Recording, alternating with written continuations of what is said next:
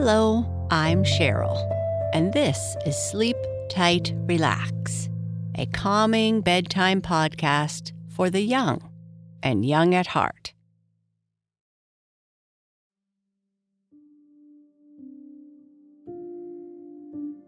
Our sleep story is the fifth chapter of Alice in Wonderland.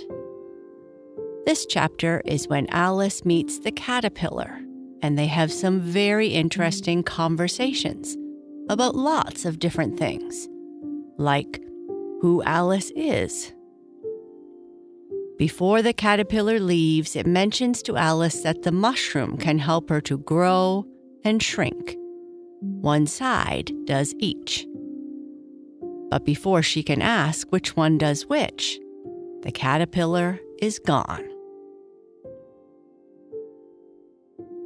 But before we continue with our story, let's take a moment to relax. We can practice our deep breathing anytime or anywhere. But before bed, let's first turn down the lights, get comfortable, and make sure that everything feels as it should. Now close your eyes if you'd like, and we'll begin with a few slow, deep belly breaths. Each time you breathe in, breathe all the way down into your belly. When you breathe in, be sure to breathe slowly through your nose. And when you breathe out, try to push all the air out of your lungs. Breathe in breathe out. Notice how you feel when you take these deep breaths, how you get more and more relaxed with each breath, how the weight of your body sinks into the bed. Breathe in and breathe out. Throughout this time of relaxation and our story, thoughts of the day or the day to come may enter your mind. That's okay and normal. When they come, just try to return your attention to your breathing, to the story, and music. Breathe in and breathe out.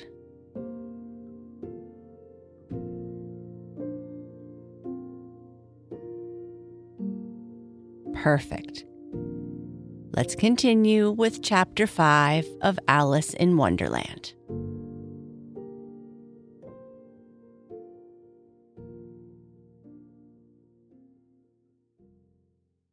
Advice from a Caterpillar. The caterpillar and Alice looked at each other for some time in silence. At last, the caterpillar took the pipe out of its mouth and addressed her in a languid, sleepy voice.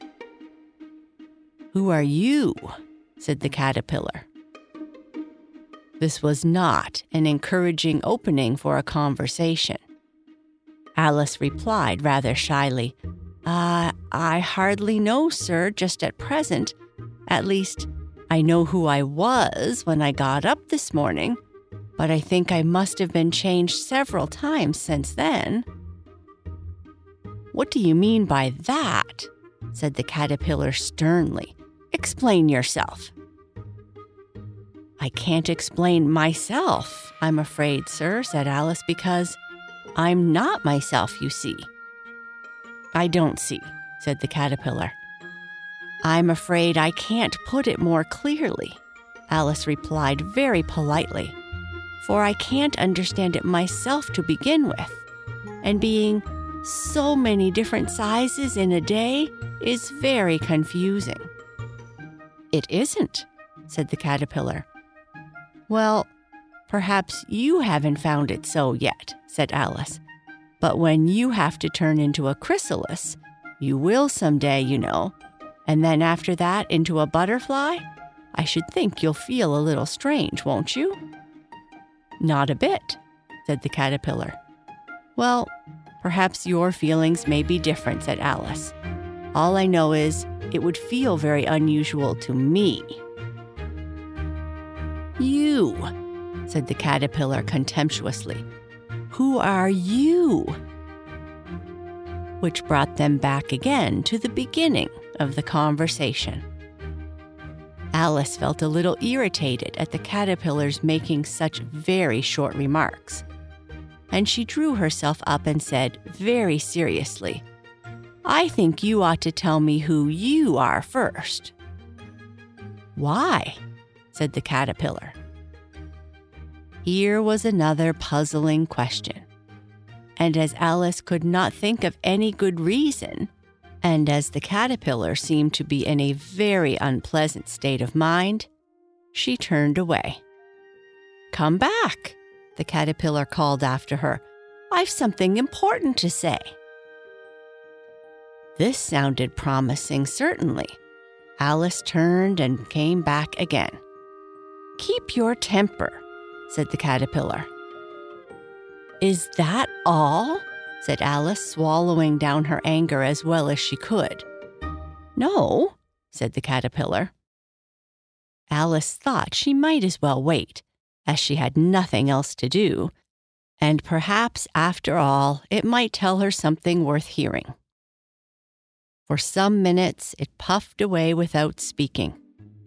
But at last it unfolded its arms, took the pipe out of its mouth again, and said, So you think you're changed, do you? I'm afraid I am, sir, said Alice. I can't remember things as I used to, and I don't keep the same size for ten minutes together. Can't remember what things, said the caterpillar. Well, I've tried to say, How doth the little busy bee?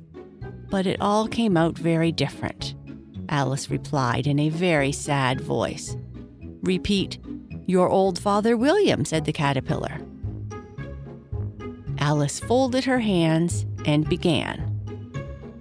You are old, Father William, the young man said, and your hair has become very white and yet you insistently stand on your head. Do you think at your age it is right?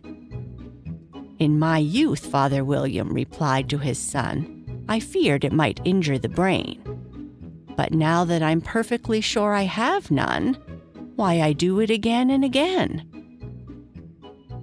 You are old, said the youth, as I mentioned before, and have grown most uncommonly fat yet you turned a back somersault in at the door. Pray, what is the reason of that? In my youth, said the sage, as she shook his grey locks, I kept all my limbs very supple. By the use of this ointment, one shilling in the box, allow me to sell you a couple. You are old, said the youth, and your jaws are too weak for anything tougher than suet. Yet you finished the goose with the bones and the beak. Pray, how did you manage to do it? In my youth, said his father, I took to the law and argued each case with my wife. And the muscular strength which it gave to my jaw has lasted the rest of my life.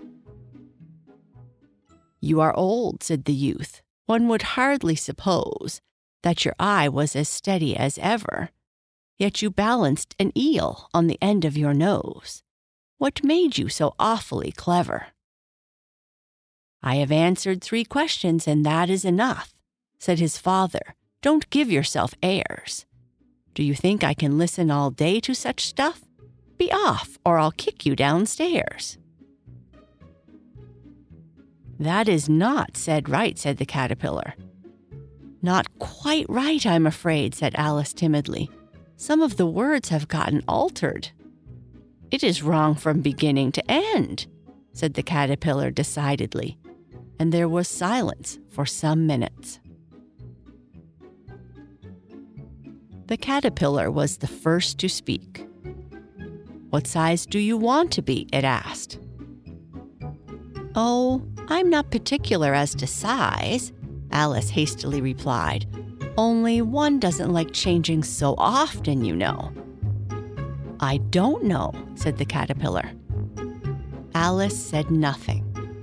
She had never been so much contradicted in her life before, and she felt that she was losing her temper. Are you content now? said the caterpillar. Well, I should like to be a little larger, sir, if you wouldn't mind, said Alice. Three inches is such a wretched height to be. It is a very good height indeed, said the caterpillar angrily, rearing itself upright as it spoke. It was exactly three inches high. But I'm not used to it, pleaded poor Alice, and she thought of herself. I wish the creatures wouldn't be so easily offended. You'll get used to it in time, said the caterpillar. And it put the pipe into its mouth and began again. This time, Alice waited patiently until it chose to speak again. In a minute or two, the caterpillar took the pipe out of its mouth and yawned once or twice and shook itself. Then it got down off the mushroom and crawled away in the grass, merely remarking as it went, One side will make you grow taller, and the other side will make you grow shorter. One side of what? The other side of what? thought Alice to herself. Of the mushroom, said the caterpillar, just as if she had asked it out loud, and in another moment it was out of sight. Alice remained looking thoughtfully at the mushroom for a minute, trying to make out which were the two sides of it. And as it was perfectly round, she found this a very difficult question. However, at last she stretched her arms round it as far as they would go and broke off a bit of the edge with each hand. And now, which is which? she said to herself, and nibbled a little bit of the right hand bit to try the effect. The next moment, she felt a violent blow underneath her chin it had struck her foot. She was a good deal frightened by this sudden change, but she felt that there was no time to be lost, as she was shrinking rapidly. So she set to work at once to eat some of the other bit.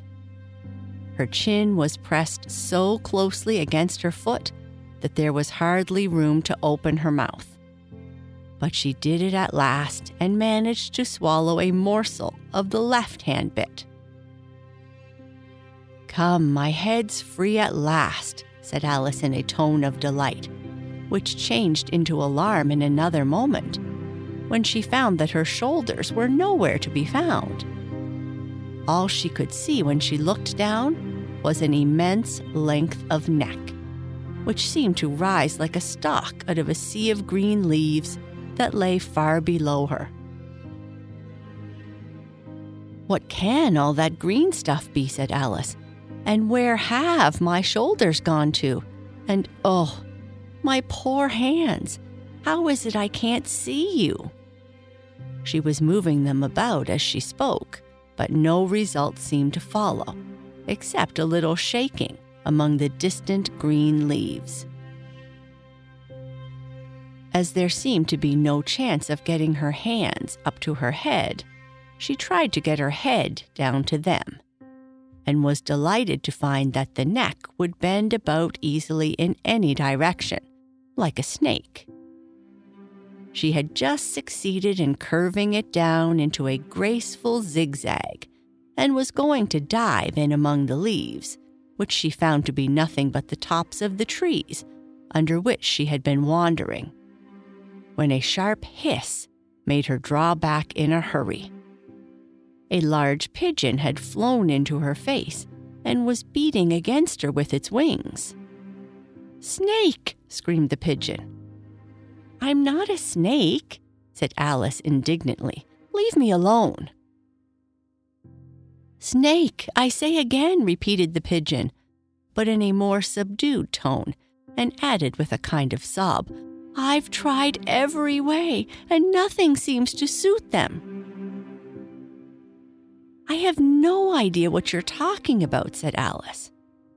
I've tried the roots of trees, and I've tried banks, and I've tried hedges, the pigeon went on without listening to her. But those snakes, there's no pleasing them. Alice was more and more puzzled, but she thought that there was no use in saying anything more till the pigeon had finished. As if it wasn't trouble enough hatching the eggs, said the pigeon, but I must be on the lookout for snakes night and day. Why, I haven't had a wink of sleep these three weeks. I'm very sorry you've been annoyed, said Alice, who was beginning to see its meaning. And just as I'd taken the highest tree in the wood, continued the pigeon, raising its voice to a shriek, and just as I was thinking I should be free of them at last, they come wriggling down from the sky. Oh, snake! But I'm not a snake, I tell you, said Alice. I'm, uh, I'm, uh. Well, what are you? said the pigeon. I can see you are trying to think of something. Uh, I'm a little girl, said Alice rather doubtfully, as she remembered the number of changes she had gone through that day. A likely story indeed, said the pigeon, in a tone of deepest contempt. I've seen a good many little girls in my time, but never one with such a neck as that. No, no. You're a snake, and there is no use denying it. I suppose you'll be telling me next that you've never tasted an egg. I have certainly tasted eggs, said Alice, who was a very truthful child. But little girls eat eggs quite as much as snakes do, you know. I don't believe it, said the pigeon. But if they do, why then they're a kind of snake. That's all I can say. This was such a new idea to Alice that she was silent for a minute or two which gave the pigeon the opportunity of adding, You're looking for eggs. I know that well enough. And what does it matter to me whether you're a little girl or a snake? It matters a good deal to me, said Alice quickly, but I am not looking for eggs as it happens. And if I was, I shouldn't want yours. I don't like them raw. Well, be off then, said the pigeon in a sulky tone as it settled down again into its nest. Alice crouched down among the trees as well as she could, for her neck kept getting tangled among the branches. And every now and then she had to stop and untwist it. After a while, she remembered that she still held the pieces of mushroom in her hands, and she set to work very carefully, nibbling first at one and then at the other and growing sometimes taller and sometimes shorter, until she had succeeded in bringing herself down to her usual height. It was so long since she had been anything near the right size that it felt quite strange at first. But she got used to it in a few minutes and began talking to herself as usual. Come, there's half my plan done now. How puzzling all these changes are. I'm never sure what I'm going to be from one minute to another. However, I've got back to my right size. The next thing is how to get into that beautiful garden. How is that to be done, I wonder?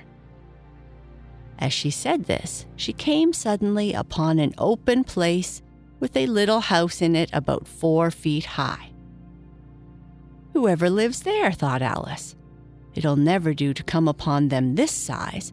Why, I should frighten them out of their wits. So she began nibbling at the right hand bit again, and did not venture to go near the house till she had brought herself down to nine inches high. And that is the end of this chapter.